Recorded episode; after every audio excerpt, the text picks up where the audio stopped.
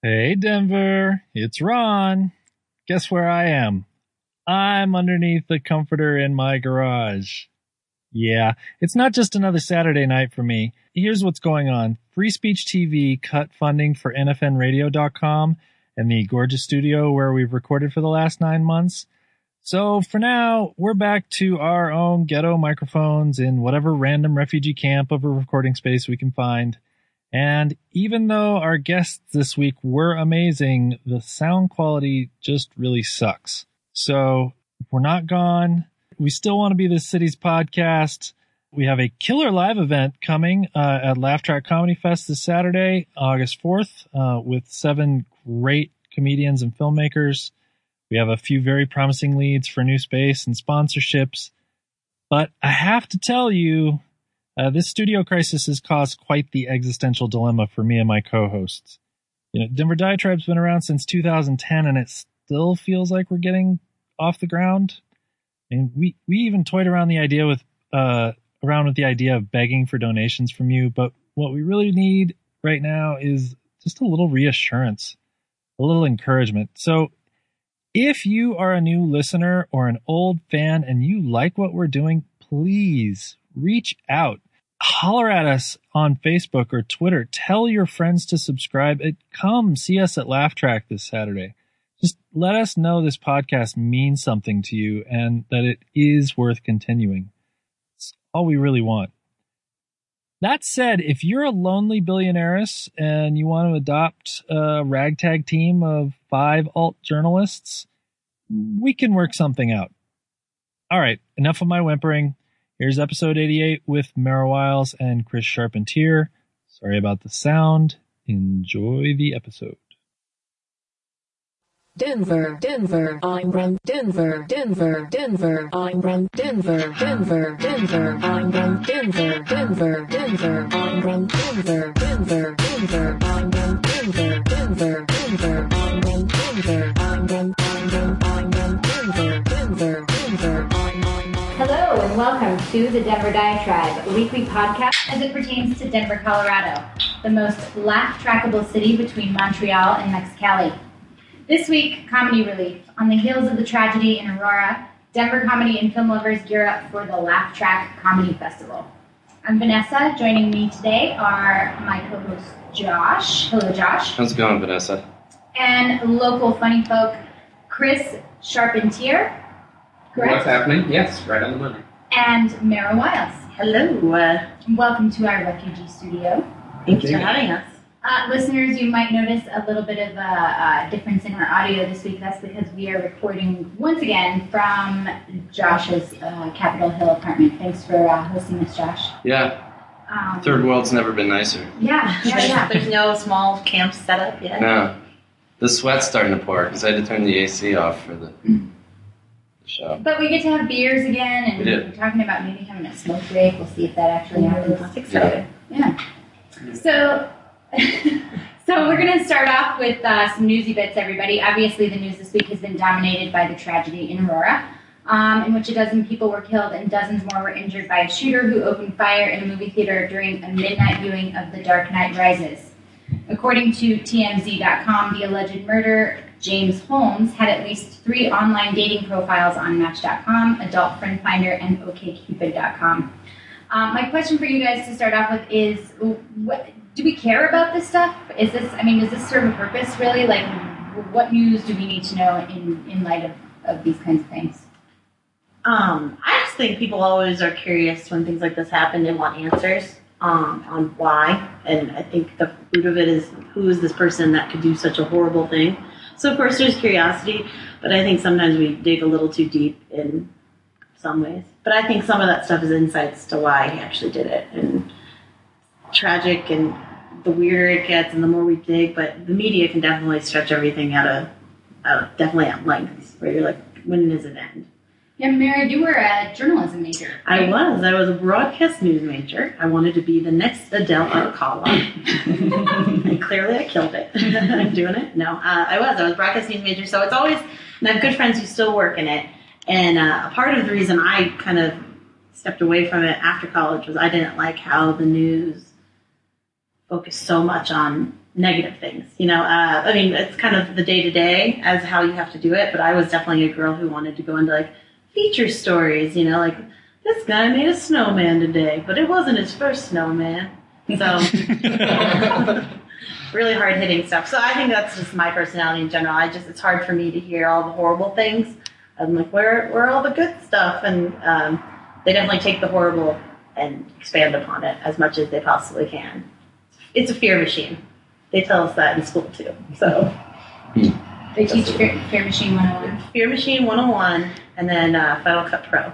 You learn how to edit. and then you learn how to edit. Don't they teach makeup too? Makeup and hair? I had one class where I did, um, yeah, they brought a lady in from MAC. Sorry, this is a side, a tangent, but they brought like a MAC makeup artist in and they did um, a girl's face, just half of it, and a guy's face, half of it, and showed the difference between like being on camera ready and off camera ready. Right.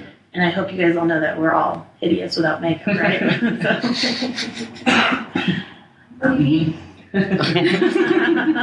Good thing we're on the radio. Uh, Josh, what's your take? What you been? Have you been reading the news this week? Yeah, um, no.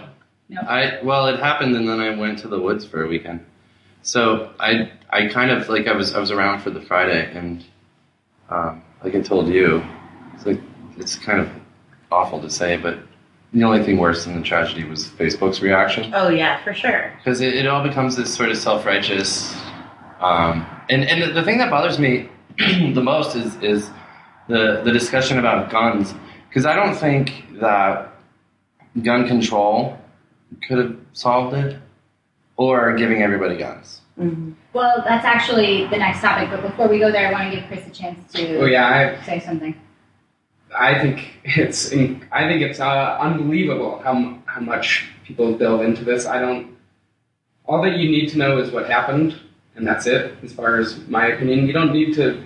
What do you need to know? He was a disturbed person. He has very real psychological problems that probably stem from a lifetime of something that we're not going to know for a long time, and everybody wants to know immediately, but there's nothing to know. And then you get all this weird information. Who cares how many? I have a million friends who have three profiles on dating sites, and they're not going to kill anybody anytime soon. Yeah. I'm positive of it. Yeah. Like it does. It's absolutely ridiculous. I actually just watched a video. Uh, it was a report on BBC, and they about mass murders, and this guy uh, interviewed a psychologist about like what the public or what the media should do to keep this from happening again because that's what it's all about like what how do we stop this from happening again that's what everybody wants Ignore to know. it. Is that what they said? he just he says like don't read it the story with sirens which is exactly what they do don't make the body count like the most important Oh, thing yeah. which is exactly they what they do. do they, they, it talks about like just everything that they do is exactly what you're not It's almost- supposed to do and they, they put a space all over Right. it It They like legitimizes they make it in it some 24 ways. hour news. Like the way that he said it should be done is you report it like any local story, you bury it and make it as most as boring as possible. Right. That way there's no Because it's, copycats. right, too. it's just a tragedy. There's no ex, there's no explanation for it.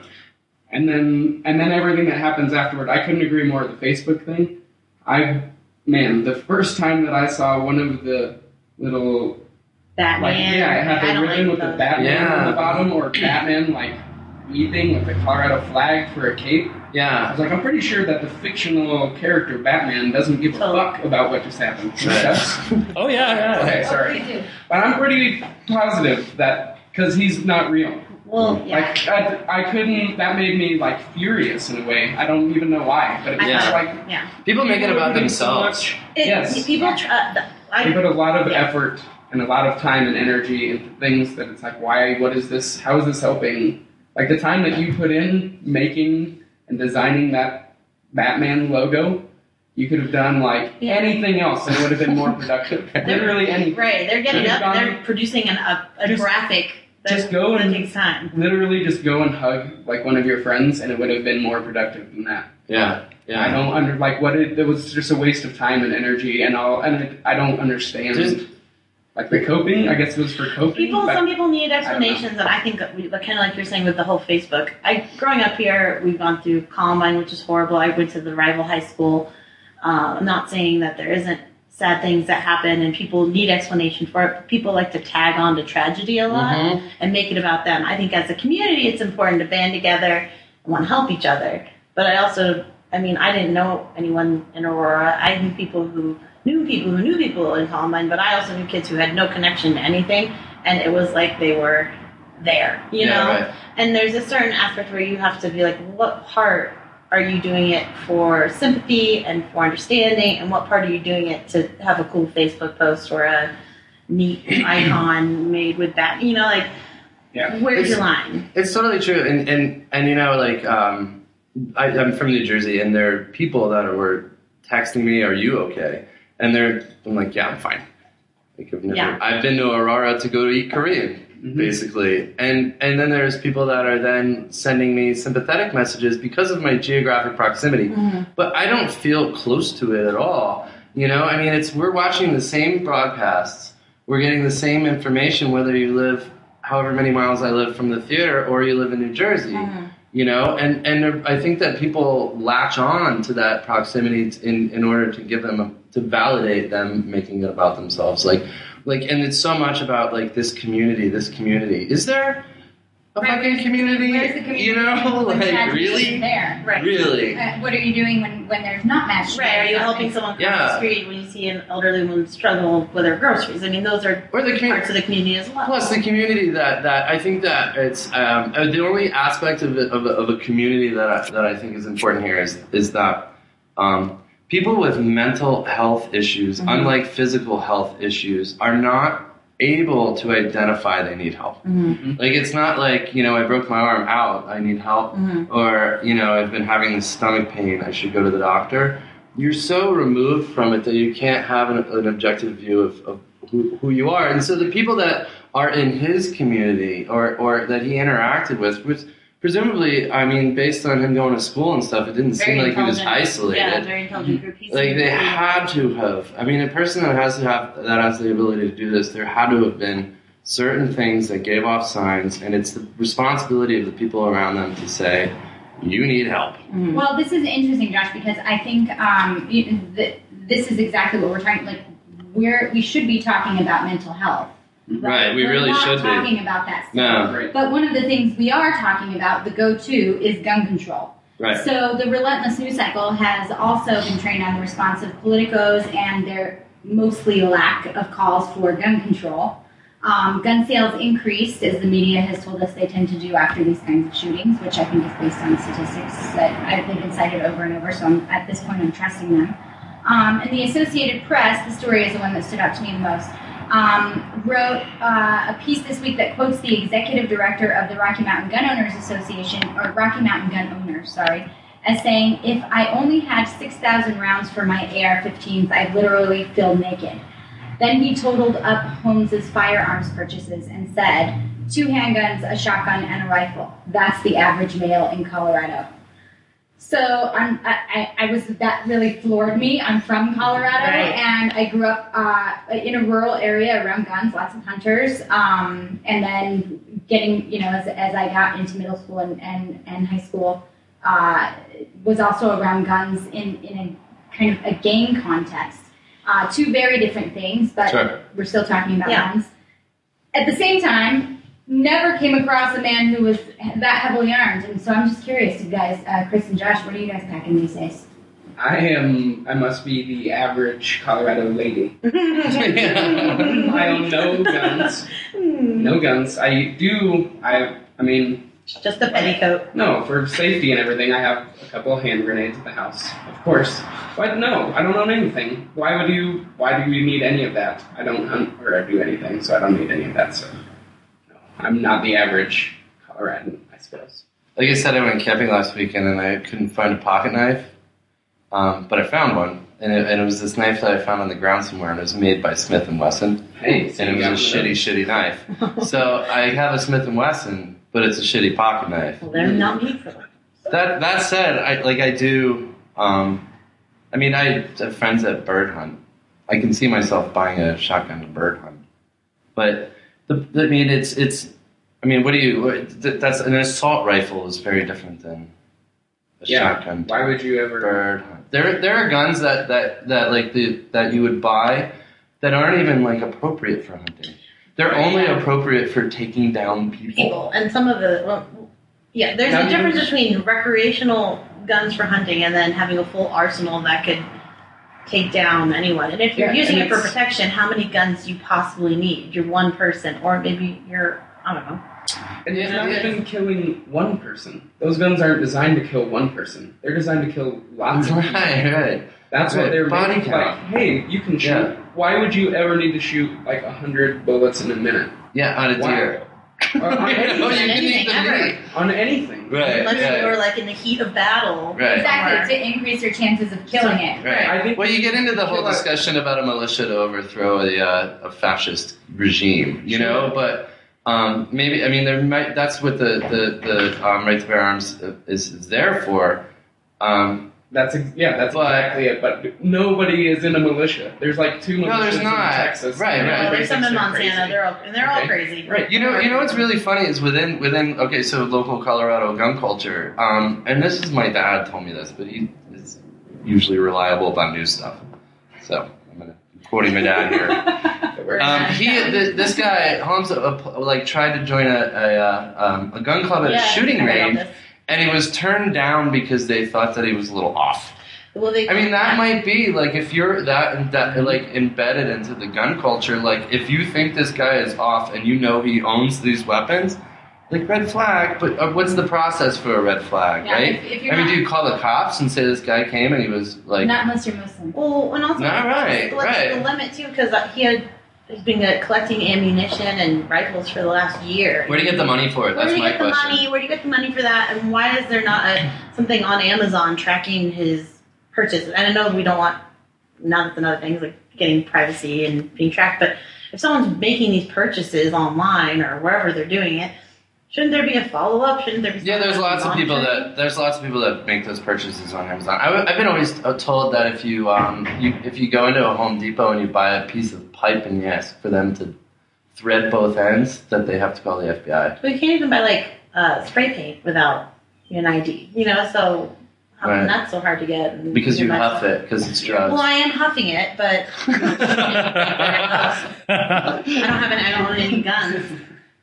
I I don't know. I I personally don't believe in I do. guns. I'm very peace loving. I just did the peace sign. Yeah. But uh, I think guns serve a purpose in certain areas. I think I want the police to have them. I want armies to have them for war, but I don't need my neighbor packing it. And I understand people's concern and wanting to protect themselves and their family. Um, I don't know what the answer is, but I think there needs to be better regulations in general. Someone should not be able to buy all that James Holmes bought ever. Like Yeah. a civilian should not be able to have any sort of connection to even get that stuff. You I- could see how to make a pipe bomb on YouTube by a six year old.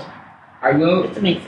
I will say this. That is six year What, olds. what really stinks about all of this is for the like very cool people who Who do. collect guns. Yeah. Yeah, And right. have like I have like 35 guns, and I'm a great person.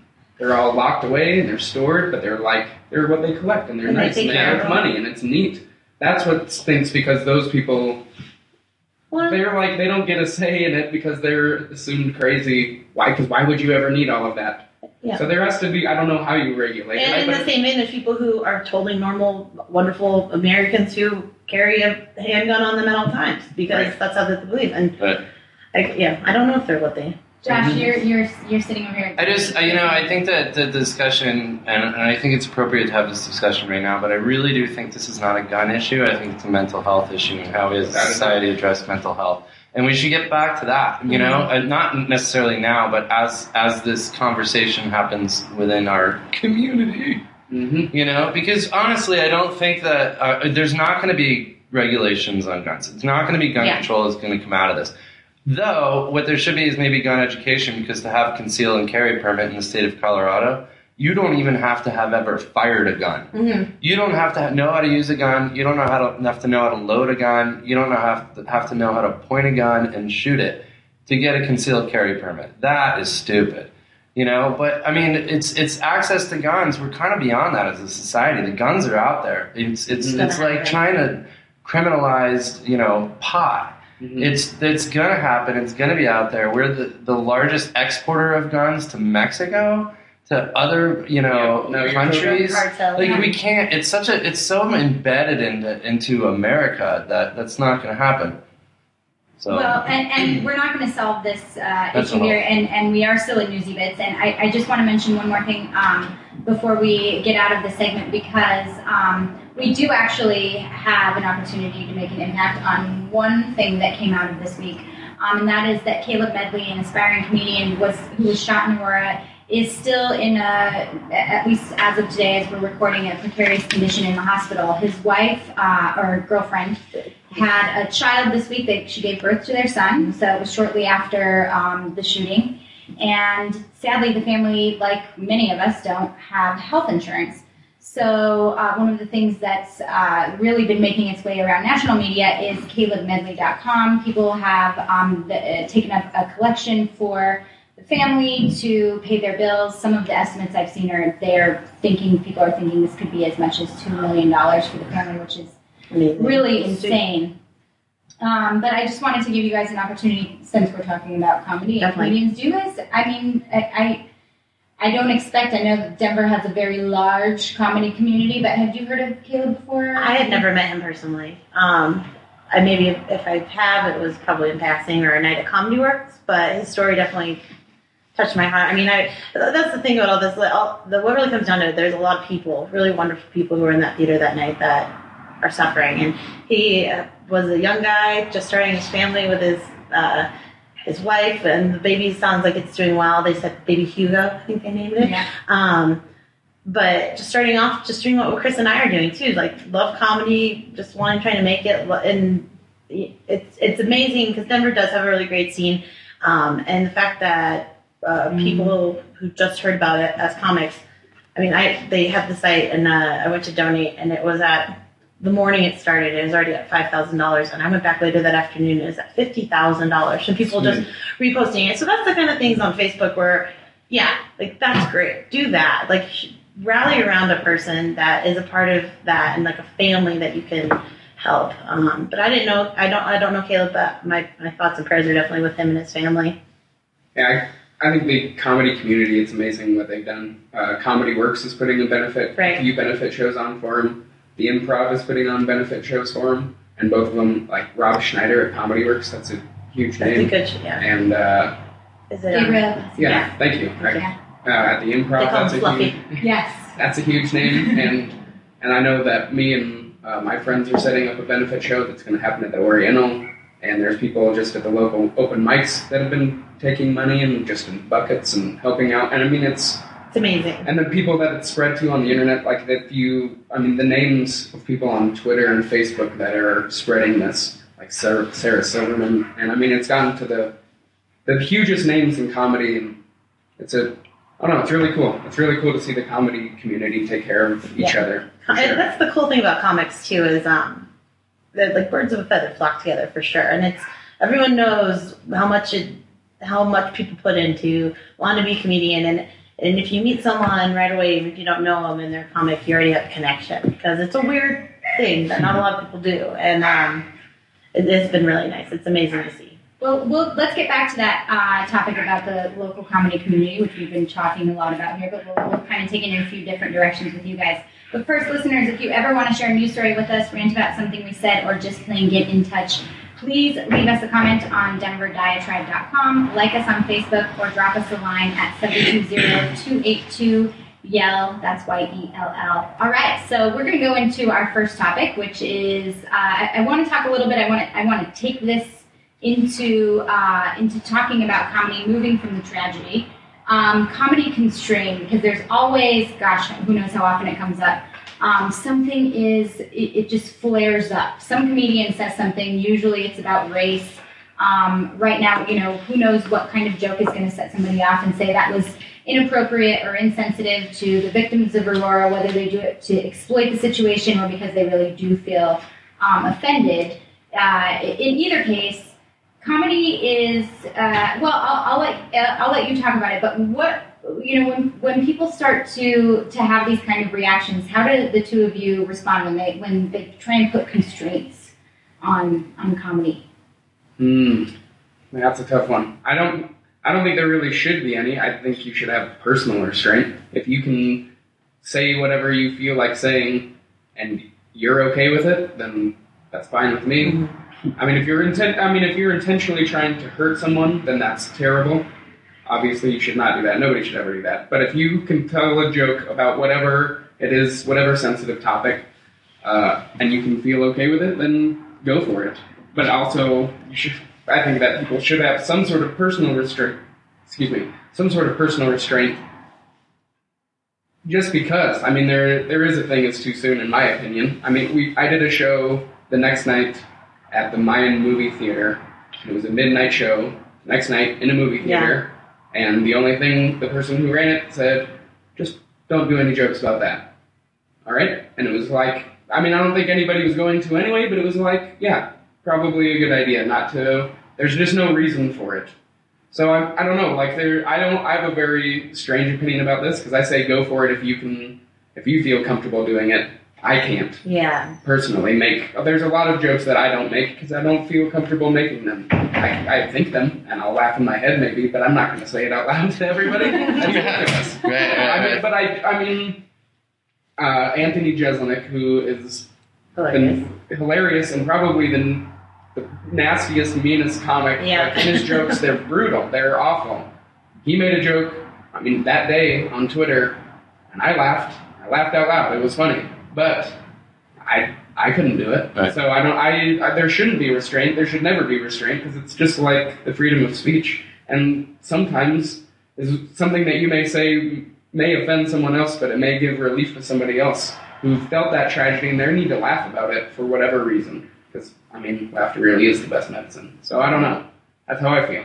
Uh, I guess for me, it's really a matter of tastefulness. Um, that's just how I've always been about most topics. I, I I try to tell jokes that are true to me and that I think are funny, and I, would, I never want to pick on or anyone besides my mother. So like, I just don't like with with that uh, with the, the the shooting. I just don't see a lot of humor in it.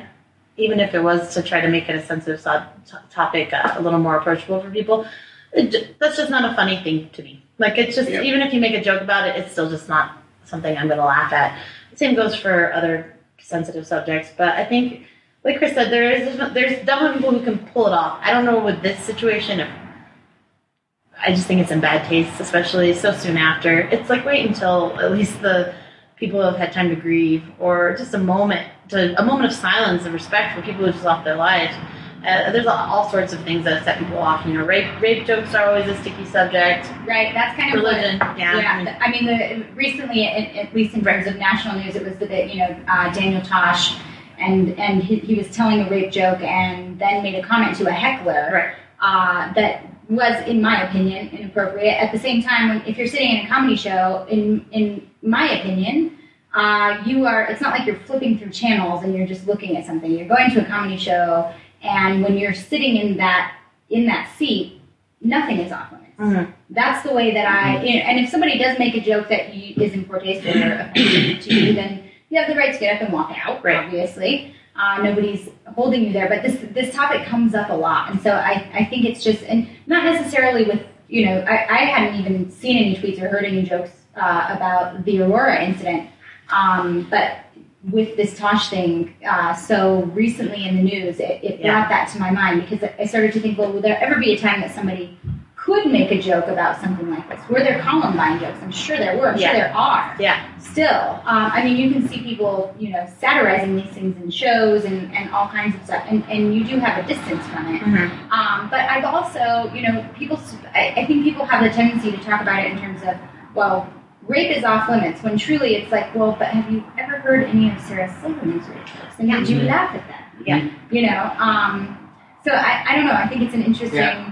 That's, I don't. I, it's strange when you first brought this up. For some reason, my brain immediately went to Facebook and Twitter. I don't know why, because that's just the fastest way that people make jokes. So as far as like too soon, I mean, it was like Right away. the news came out and there was jokes because all I follow is comedians. There was jokes all day the next day. Yeah. So that there's no such thing as too soon, definitely. But as far as in a comedy club, I couldn't agree with you more. It's it's nothing is off limits, and you can get up and leave, and you can ask for your money back if you didn't like it, and they'll refund you money and give you tickets to another show. They'll recommend somebody that you might like more, but you're you can't. It's somebody's art form. It's like watching a movie. You can't complain about what's on the movie. You paid to go and see the movie. You can get up and leave, but you can't yell at boo boo boo. You know that's Well, it is what it is. You yeah. there is no off limits in a comedy club, and that's also one of the things that makes it so attractive. People there are I don't understand them. There are people who go to a comedy club and sit right up front and want to be made fun of. They heckle. I don't know why you would do that, but there are people who do that. So I mean, nothing is off limits. They want to get made fun of. They want to hear those raunchy jokes. They want to laugh at that stuff. That's part of a comedy club. Yeah. Uh, well, and it, co- comedians do face something a little bit different than a lot of performers, though, where people feel they can just yell back at you or start talking in the middle of your set. Normally, people don't do that if you're a musician or an actor in the middle of a play. We have to deal with that all the time, where people just think, "Hey, I'm going to start talking." So, I mean, and if it does, if, if it's a topic that spurns uh, someone to shout out in the middle of the crowd, I agree. I mean, I guess I'm just with rape jokes. I just think it, it's a really fine line because then they had this article on, uh, I think it was like Jezebel.com, and she outlined like the right way to tell a rape joke. There's no right way to tell any joke. Some jokes are going to offend people. Some jokes aren't. Like I've laughed at rape jokes in the past. Sarah Silverman has a great bit. Uh, John Mulaney has a really funny bit about uh, how he thinks it's hilarious that someone could even think he was a rapist because he's just like this skinny white kid, and it's a hilarious bit. But it's I think there are definitely uh, there's just there's so much there's gray area and everything, and you never know who you're going to offend with any job any joke that's like a touchy subject, especially with something like rape or religion or I think rape's really the hot topic with jokes though. I don't know. Josh d- and, and race maybe. Race, yeah. Josh, do you have anything to say on this topic I, before we I sign do. off? Yeah, I do. And, You know, I, I don't know how over there. I don't know how relevant this is, but I remember I was in fifth grade when the shuttle tragedy happened, and the next day at school there were jokes. Now, where did those jokes start? Who the fuck knows? Yeah. The, the thing is, is that today with Facebook and Twitter, you know where the jokes start, and, and so there's someone out there that you can point the finger at, and, and it's disseminated that way instead of mouth to mouth Mhm. or ear to ear. Because I don't think it's people making out is how, is That's how I- that's how I- mouth to ear. That's how I get all my good material. Make out So and then and then 9/11 happened, and there was uh, like much more communication and an assignment to whoever did it, and there weren't as many jokes. And I remember being disappointed that people weren't like at the bar just like whisper one person to another like, "Are you okay if I tell you a 9/11 joke?" Mm-hmm. Right. So I came up with one and told it around Fort Collins, and it actually came back to me. But um, there's there's something about that that kind of ruins it. That that I mean, I love watching comedians, but I also love my friends who are not necessarily funny that can present just a um, a joke. And when it's when it's a, whether it's a race joke and my uncle's telling it, who's not a racist, but he's comfortable making fun of things. My dad. You know, yeah, yeah, or the coworker at the water cooler. Like there seems that seems to be gone. Like I, I, ex- I used to be able to expect that after a tragedy. It's like when are the jokes going to start? People are very um, sensitive these days. I, I, yeah, but I think it's the way that it's. I think that it's the way that it's You're right, passed. Yeah, yeah, I hear those jokes Well- all the time. Yeah. I was doing a show uh, the other week. It was called it's called the Great Debate, and they do it at the Buntport Theater. But they take two topics and you debate. Um, but it was 1984 versus 2001, and that was the year 9/11 happened. So two of the guys on the other team tried to do 9/11 jokes. That did not fly. The whole audience was not having any of it. I mean, some things, and it was again a little bit older crowd. No one was really offended.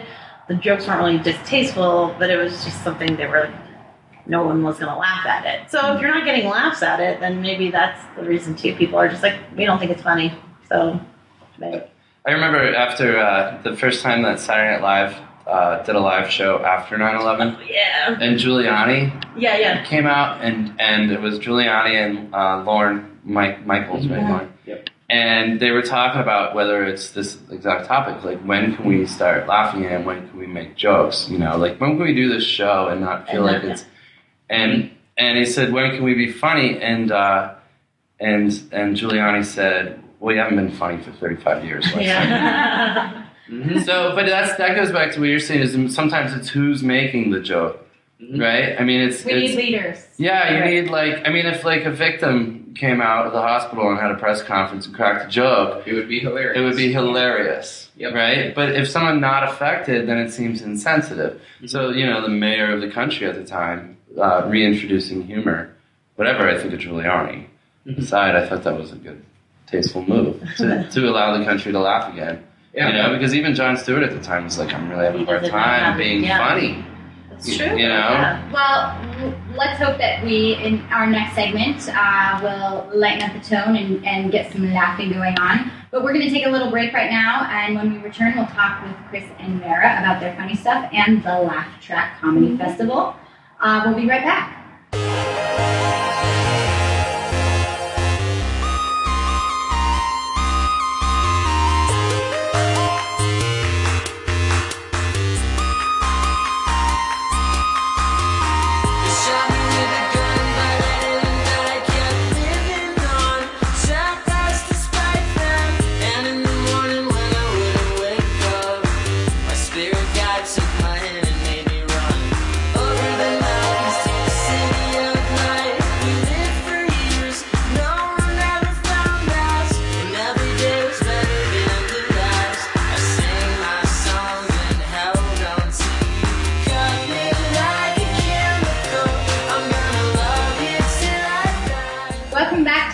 Back to the Denver Diatribe. Uh, Josh, can you tell us who that was? Yeah, of course. That was a track called "City of Light" by uh, Jeremy Flood, who many may know as Patrick from the indie rock Denver indie rock band uh, Flashbulb Fires.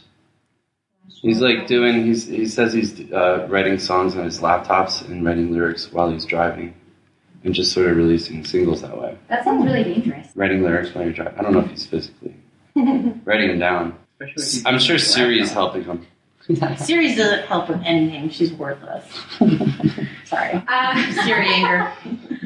So we have a, a few announcements this week. Uh, one is that Novo Coffee, uh, uh, the, the most wonderful coffee here in Denver, is celebrating its 10th anniversary party um, this Saturday, August, well, next Saturday, this Saturday, depending on when you're listening. Saturday, August 4th from 4 to 10 p.m. at 3008 Larimer Street. Uh, they're going to have lots of great things um, for everybody who comes food, beer, wine. Food is going to be coming from three different food trucks coffee, of course, and coffee demos, which we've done here on the Diatribe and, and know how wonderful they are, so get there for those. Uh, kids' activities, barista competition, uh, live entertainment, and 100% of the proceeds go to benefit the Laboratory to Combat Human Trafficking and Novo's Community Aid Project in Eastern El Salvador. And we have some other announcements this week, don't we, Ron?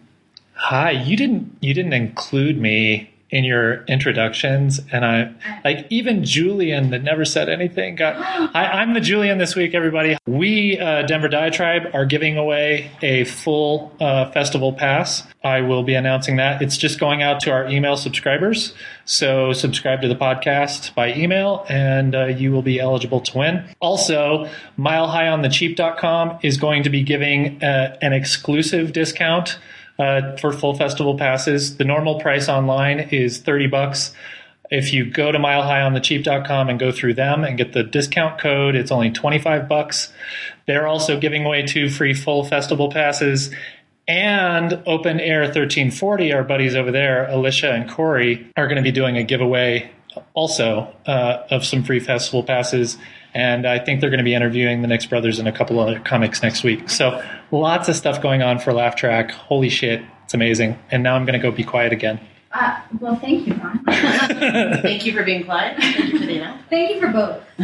um, well, well, what, what the fuck? Well, we haven't even talked about Laugh Track yet, and we're talking about all these great giveaways. So I guess we need to talk about that a little bit, and uh, and that's what our next segment is going to be about. Um, we have here with us in Josh's apartment, uh, refugee studio, as I call it, uh, Mara Wiles and Chris Sharpent- Charpentier. Mhm. I always want to say Charpentier. That's the way you're supposed to say it. So both of you, uh, was it last year that Yeah. you were laugh track winners? Mm-hmm. Yes. Uh, uh, uh, can you can you give us some background on, on this on this fun festival here? What, what is it? Sure. Um, Well, I guess it is. What year? This is the third year? Yeah, they, uh, yes, it is. They uh, they started with the Festivus Film Festival, which still happens. It goes on all the time. They had uh, one particular night that they called Laugh Track, which was just devoted to comedy videos, and it was always their most popular night of the fest by a long ways. They would sell out, and it was really cool. and It was super fun. So then they were like, "Hey, we should just separate this and have a comedy festival separate." And so this is their third year of doing it, and the Nix brothers, who you guys have interviewed already, correct? Yeah. They, Yeah. uh, They're great. yeah, they're the best. They uh, they were always they had like they would dominate that section every time in the Festivus. They would always have like three videos, and they were always the best. So the directors at Festivus were like, "Hey, why don't you just direct this festival?" And they do an awesome job. They're Mhm. amazing, and they're bringing in a lot of out of town comics this year, and uh, a lot of out of town films as well because it's film and stand up comedy both. And uh, it's amazing. It's the first Comedy, comedy festival. festival, yeah. that's happening in Denver. That's uh, and it's good. It's it's fun. I like it a lot. I had a Yeah, I had a, I had a blast last year. Uh, I, I know it was just a neat testament of how things have progressed. Is I didn't, I wasn't involved the first year, but I know there it was really small, maybe a bunch, a handful of local comics.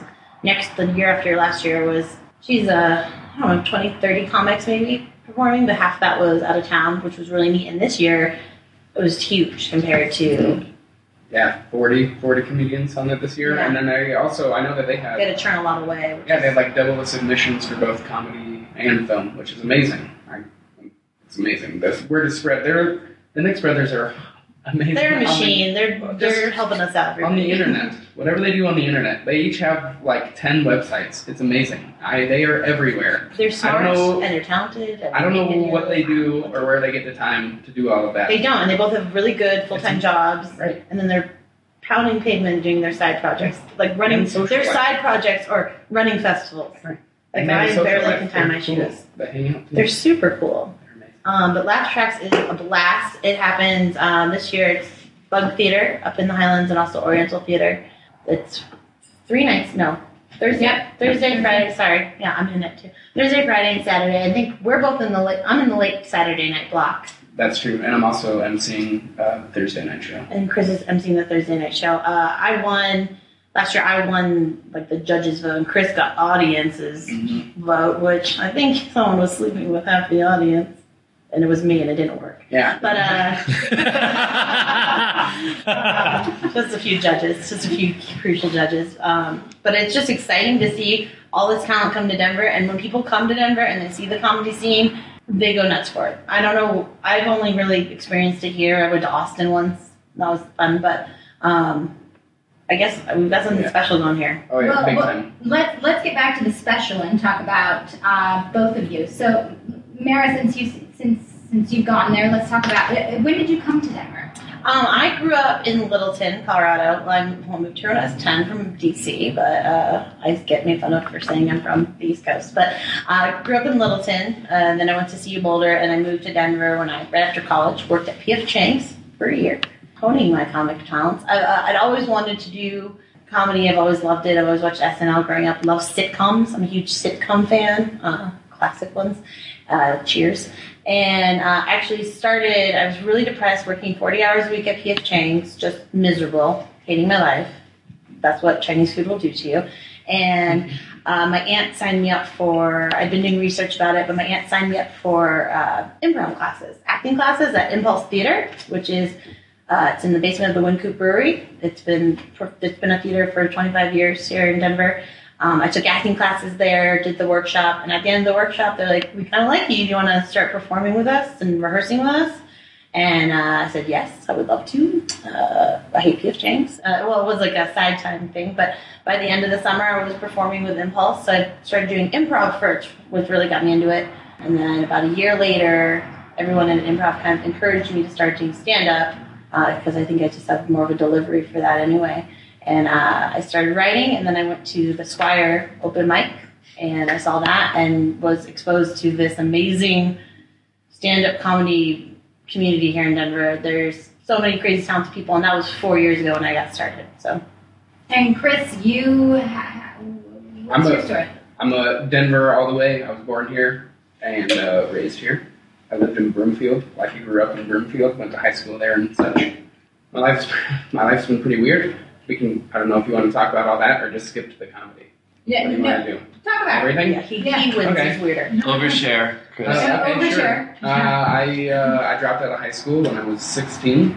I then went into a drug rehab uh, that ended up kind of being like a cult for five years, uh, and then I got out of that and was in AA for a year, and then realized I'm not a drug addict or an alcoholic at all. And it was really a weird waste of six years, and, uh, and then I had to relearn how to be human again and talk to normal people and make friends. And that- failing. I'm trying really hard. And then, uh, and then it wasn't too long after that that I started doing comedy. And the way that I did it actually was uh, a guy that I met in rehab. We started doing uh, improv together because he had been doing it for a long time. He's hysterical.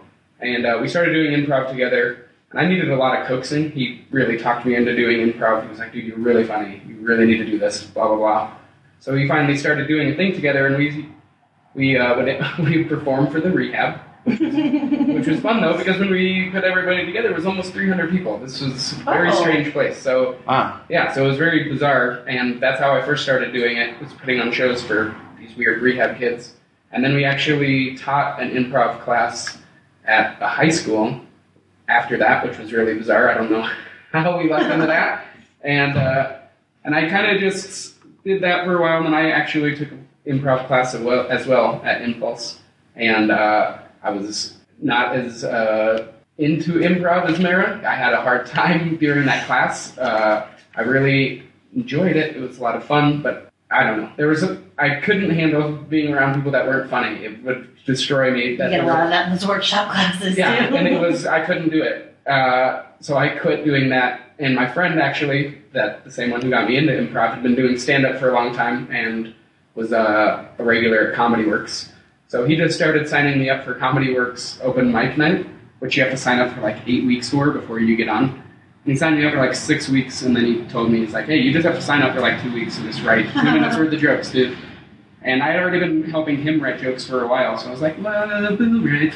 Then I tried and I did it once and was like, oh my god, I do this forever. So I've been doing it for six years, and uh, I'm a part of a group called Fine Gentlemen's Club.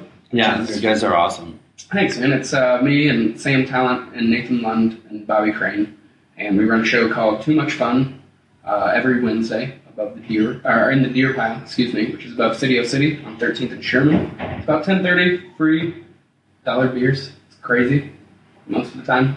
Fun show, and we also I'm going to plug my own thing. Is that okay? Yeah, please do. Marvelous. Uh, we run a thing also called Too Much Funstival, Yeah. which is going to be coming at the end of August. So, uh, It's awesome. Another Ibble? Yes. Ibble. Yeah. It's Yes. a new Ibble. but it's uh, we did it last year and it was the most insane weekend of my life and we're doing it again it's going to be bigger and better. We have uh, it's four days so the last weekend thursday through sunday the 23rd through the 26th and we have uh, we'll have a comedy show thursday night uh, and we're bringing in uh, ron funches to headline that show. And we have a ton of other local comedians or people who started in denver have now moved out and coming back to denver so that's going to be excellent. Uh, and then we have a ton of bands for our Friday and Saturday night shows. Um, I went last year, yes. and and uh, it had been at that point like I don't know six or eight months since I was following the Denver uh, comedy scene, and it was the, the cool thing about it is is that it's it's still very grassroots, and, Yeah. and it feels that, but it's very well done. I mean, it was quality across across the board. Oh, thanks. We've got So it had it has that nice like like thrown together feel Sure. where it's it's not you know too uptight. Yeah, well, it's But at the same time, man, it was it's like, all the definitely comedians not were that. doing It's not uptight. Yeah. Really, What's the opposite of uptight? Yeah, we don't really Loose, loose wound. to the max. That's that, but that's what our and that's it's basically what our show. Too much fun that we do. It's literally just four days of that. We ju- Exploding all over yeah, Denver. just having as much fun as you can possibly have, like telling jokes and getting weird. Let's get wasted and have Yeah. fun. You know? We'll be there. You guys introduced the idea of doing the uh, the comedic tours of the museum? Yeah, we did that. last year. Yeah, that was super Those fun. are, Yeah. those I are did that at the art museum. That was incredible. I couldn't when they they actually approached us and asked us to do it, and I almost shit my pants. I was like, "Are you kidding me?" I like Describe what we're talking about. It's- They, uh, the Denver Art Museum asked uh, the Fine Gentlemen's Club to lead. They do a, a sh- thing there once a month called Untitled. It's a really fun night at the museum, which is hard to say. They actually do a good job. It's pretty cool. Um, but they had us go and lead a tour of the museum. When we asked, we were like, "Should is there like limits?" And they're like, "Just don't uh, have opinions or try to state facts about the art.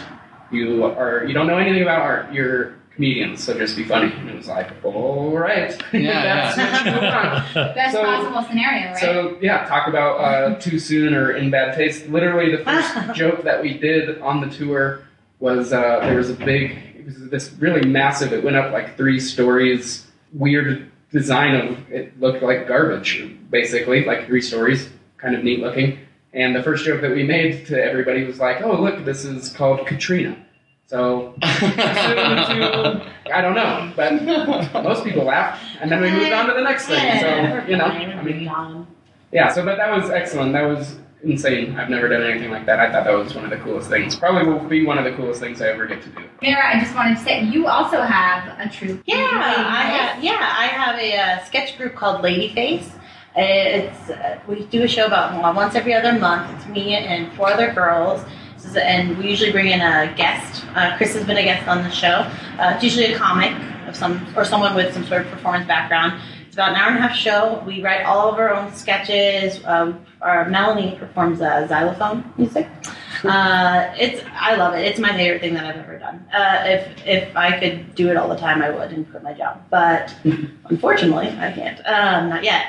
Uh, but we do that show uh, once every other month at Bender's Tavern, um, which is a great venue. You should check that out. Uh, the next show is September 22nd.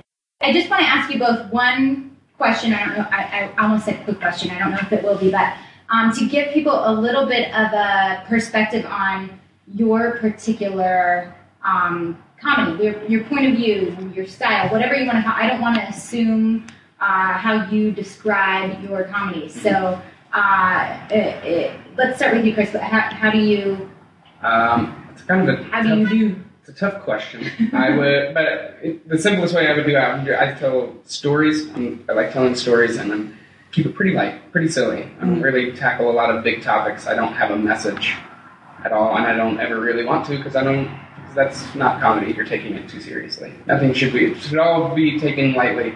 There's no serious topics, so I just don't even go about them. I don't. It's not comedy to me. Nothing can be serious. It should all just be a joke all the time. So it's all just try to be really silly the whole time, basically. And and Mara. Um, uh, my whole goal every time I'm performing, whether it's improv or sketch or um, stand up, is just to I want to be that person that's like everyone's favorite funny friend telling a story. And uh, my style is kind of similar to Chris. Like we're both a little more storytellers on stage. I've been trying to challenge myself by doing a little bit more punchier, shorter jokes. But um, I get kind of physical. I do voices and impersonation. Not I don't do impersonations, but I'll do voices that aren't good of anyone. But uh, yeah. so I just make sounds in the mouth. I basically just make sounds into the microphone. Um, but I, I uh, Can you make a sound for us? Oh, Ooh. see, that's it. That's my act. The, the books. Um, Winner. winner. That's why you winner won that of contest. Electronics 2011. Um, yeah, but like Chris said, like some comics are very like good at like I'm gonna blow your mind talking about all these things, and I'm not. Like my best joke is like about skinny jeans or a PT Cruiser. Like there's, but I have fun. I just like I just like laughing and I like making people laugh. It's my favorite thing to do. I've known Chris I don't know, maybe like two three years now. It's just kind of what- what's been cool about being in Denver and doing comedy is I've started with these people who are making huge strides day, like every year, and then they're moving up at Comedy Works. They're emceeing for people you admire, and it's it's just a it's a it's a, it's a lot of work. And I think people they realize it's a lot of work, but I think with comedy, it's it takes years to even get to like where like Adam is getting a lot of attention now, and he's been pounding it for a long time. Ten years. Yeah, for almost ten years, and he's a young guy, but still. Well, and let's talk about Adam. And now seems the time to jump in with this. So, Adam Cayton Holland, uh, a local comic, uh, obviously a local comedian, uh, was just this week named to. He's in Montreal right now, where the Just for Laughs, Just for Laughs, comedy festival is going on. Which He's a new face there. yeah, yep, best new faces of comedy. Um, this is, I would say, arguably the biggest comedy festival, most Oh, important. It is, of in course, the, wor- in it's the world. world Yeah. stage. It's Yeah. basically the only comedy fest that matters anymore. Honestly, it's the only one where if you go to it, something might happen like big time out of it. It's the only thing. It's the only like Johnny Carson thing left. Like it used to be back in the day. You make Johnny Carson, you're now famous Yeah. as a stand-up comedian. If you can get to Montreal and make an impression there, some things may happen to you. It's not like a guarantee, but at least you'll get management, you'll get an agent, you'll get shows out of it. It's Mhm. a it's a huge deal to get invited to that. And Ben Roy is also there. Yeah, He's there who's for- another amazing local. Yeah, he's doing the dirty one. Yeah, it's Right. his, and it's his second year going. Yeah, So that's I saw his amazing. dirty set. It's He's amazing. been and he's been getting So great good. press. Every every article that's come out of Montreal, they're just saying, "Where's this Ben? This Ben Roy is just bringing Yeah. the heat. Everyone loves him." He's So something. He's something special. He's They're definitely. I mean, we can talk about Adam, but you know, we should also talk, mention. there's a lot of other. Well, I, I mean, both of them. Fantastic. I, you know, we've got this whole Grawlix through, and, and Yeah. And Andrew everybody, Orvedahl. Yeah, Andrew Yeah. Orvedahl, of course. everybody coming through with this. Um, it, Adam was also named Esquire. He was kind in of Esquire. Followed this best new comedy. Uh, Yeah, best top new twenty-five to comedy. watch. Mhm. Right. I was in the highlights was- magazine at my doctor's office. Was it? I was a drawing. Yeah. It was not. No, it was, that was me. That was me in the tree.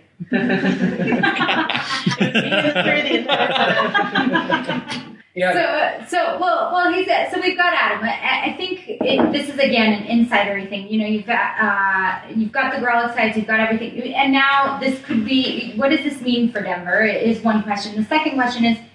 Is it necessarily positive? Is there could there be some negative repercussions that one person gets put, or in the mo in, in this case, I mean, Esquire is really a big deal. That's more Yeah, right.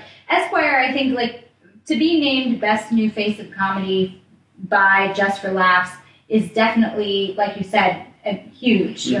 like the biggest you can get, or close to it. But, but it's also inside the comedy world. So Right. Esquire, this magazine that Mhm. you know is more of a general audience, um, that some might say would be even a bigger deal. Um, but does this put something on Denver that is not necessarily? Does it niche us? Does it do something to? Is it? It's it's all good in my opinion. It's all good. The only I don't think ha- there can be nothing bad that comes out of the press of great comedians coming out of Denver. Definitely. And if somebody then decides like, well, maybe we should go see what's happening in Denver, then they'll be pleasantly surprised. I don't think that there's, I don't think there can be anything bad that comes out of it, other than these people leaving because they get big Right. press, Yeah. And uh, I which think might have to happen. That's Yeah. just the way that the, the business goes of show business. It doesn't happen in Denver. I think That's it's just just like it. I think it's just a testament of like when you're around people who are good at what they do, it makes you want to work so much harder. And I think that's why there's this surge here right now. Like there's everybody's working really hard and writing new material all the time. I mean, the people that I respect most in the scene are always writing and always doing new stuff. Like whether it's the Fine Gens um, or Grawlix, everything. I, like Chris said, there's really no negative thing. Everyone has to work as hard as they can to get noticed. It's not no one's going to give it to anybody, even if let's say five of my friends get famous, it doesn't matter because you still have to put the work in. You know, it would bring attention, and it'd be cool if people started coming to more shows and people. Just, I mean, but right now I've already noticed it's kind of happening. It's on its own. Um, I mean, the Grawlix sells out every every month, and people are starting too much fun. I remember when you guys first started, it was like in the, the shittiest bar with like no heating. Like we could smoke people? inside, like six people, me, one of them, and like now it's. Uh, it's, it's good to go to shows when you don't recognize your friends. You know, you're like, oh, Yeah. these are new people. These are fans. I have fans, and that's that's when it becomes pretty humbling. Like, well, what I'm doing is actually getting attention. And that's the kind of the best feeling. You start to hang out with the people that are doing the same thing as you, so you start to hang out with the other good comedians, Right. and then you that becomes more and more and whatever, and it just becomes it's like a shared ego amongst Denver comedians of we're going to be very funny. Like, yeah, and it's a, it's it, Yeah. and you expect like you expect it of the audience like you are going to laugh we're going to bring it to you get ready Well, when you say aggressive too, I think it's a real, it's a big testament of the talent here in Denver. People aren't sitting around waiting for anything. Like everyone's Mhm. trying to put on a new and different show than the other person, or do a podcast, or do something that's going to make them stand out. There's you know the Vine Street debate show once a month. There's uh, there's too much fun. There's there's my my Ladyface sketch show. I mean, there's so many different great shows.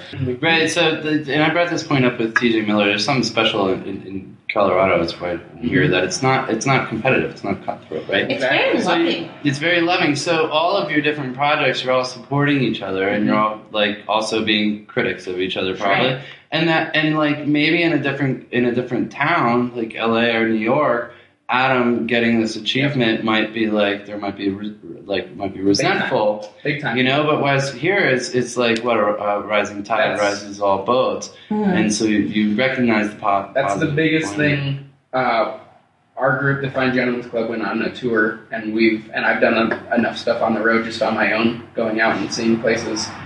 There's no other comedy scene that's like this. That. That's so, and that's so what's special supportive. about. I've had female comics from Yeah. other towns tell me I've never had The- women comics be so nice to me the before. It's not a common sound, or as we would say with music, it's a common that you all care about what Right. It's the, everybody's doing. the closest is San Francisco that I've been to, Yeah. where it's the same kind of. There's groups of people who are really supporting each other, going to each other's show, trying to make something happen and build a scene, which is all that this is. Is because there was no. When I started doing comedy six years ago, there was two open mics. now there's There was the 404 and the Squire, and then Comedy Works. And that Right. was it. And now there's one, at least one every night, sometimes two. there's a ton of places you can new go. places have opened And up. all of that started just as a community thing. We needed to build a comedy scene here. Also, we've Yeah. from around the country. I've also heard we have a pretty good reputation for partying. Yeah, we Yeah, right. Yeah. And we Denver. also- weed every day. I have a lot of young people moving here. Tons of young people, and I think that's a, a testament of like why the shows are doing so well is because there's this huge young population who just want to be entertained and want something to do on a Wednesday, like New York or LA. There's stuff to do every single night, and now in Denver there are too. Like um, the Deer Pile, where they do their show, has been a great community space because they let us put shows on there and you know do benefits and throw. You know, it's a great spot and a lot. It's getting a lot of use, but it's also drawing a really smart young audience Yeah. to all of our shows. And that's the thing. I think we have. I think we're really lucky. I think we have a really smart young fan base. They come and they they listen and they like and they f- come to more shows. And that's as a comic is like the best compliment you can get is when you have someone come to a show, come tell you how much they like it, and come to the next show, and then bring people. Let's uh, let's do some love and hate and go forth and do whatever we're going to do this evening. So Josh, give us give us some some. Love I don't. I don't have a love or a hate this week. I have a meh. Oh boy. It's just a meh. And and this is going to be entirely cynical, and I don't want to reference back to the Aurora tragedy, but you know, Christian Bale comes to town and visits people, and the whole bl- excited internet blows up and calls him a national hero. Who cares? The guy got on a plane and came, you know, to, to visit some people in hospitals. Is that doing anything? You're like, an what is the I think production? was really You're nice. such an asshole. Is it? I just, I'm not that think it was really impressed. nice. I don't like Christian Bale either, so I'm I love with you. Christian Bale. I think I Christian Bale's fine. I'm not saying an opinion about him. I just don't think that it requires much to get on a plane and come. Well, I think, and he, Wait. but don't, I don't- I don't he think tried that- to keep it pretty like low key. He wasn't Yeah. like check me out. Did he? I don't know. That's not what happened. Well, People are gonna I know. I said it was going to be cynical. I said it was going to be cynical up front. It is. It's sort of cynical. I I just. I see smack. I see a smacking of, of publicity. Because a lot of No. celebrities wouldn't do it. I think. Really. I don't think so. I just think that we require a lot less of our celebrities. You know, like a lot of celebrities wouldn't do it because what? They're too busy with what? Like this just happened in a movie you're in. Yes, of course you do that. It should be. You should do that. It What do shouldn't you be. think about Obama? I shouldn't- don't think it should be- I don't- about Obama coming. What do I think about Obama coming? Yeah. I think that it's again, it's a gesture, and and these are just gestures. I mean, what is it actually going to do in, in an effective way? You know, it's a gesture. Fine. I mean, gestures. We all do gestures. It's part of being civil.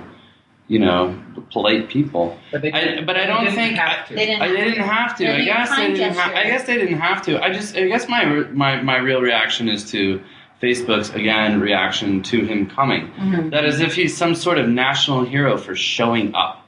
But you know, I think it's it's a meh. It's it's. I'm glad he came, but and I, I'm not hating on it. But I'm just mad. Like, okay, you came. Thanks. You're not a national hero. Okay. okay. Um. Uh, Mara? So, okay, sorry. It's a love and a hate of something I love and something I hate about Denver. Great. Uh, a love or a hate or a bo- or About about Denver. yes. Okay. Um, I didn't prepare.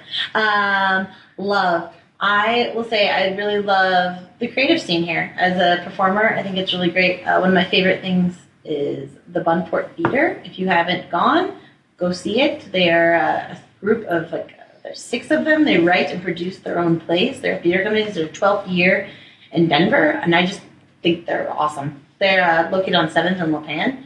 They have shows every month, and they're all original works. So I love that. I love and I love the fact that there's that happening here. More people should go see it. Besides comedy, there's also great plays and things to see. Hate. Hmm. What do I hate about this fair You don't have to hate I anything. don't think I really hate anything right now. Um, That's okay. It's a good time not to hate. parking. I hate parking. Yeah. And I hate uh, parking attendants. And I know it's just their job.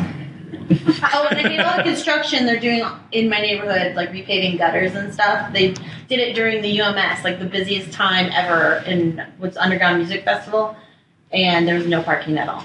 Why? The, why? Why now? Why now? Um, Chris.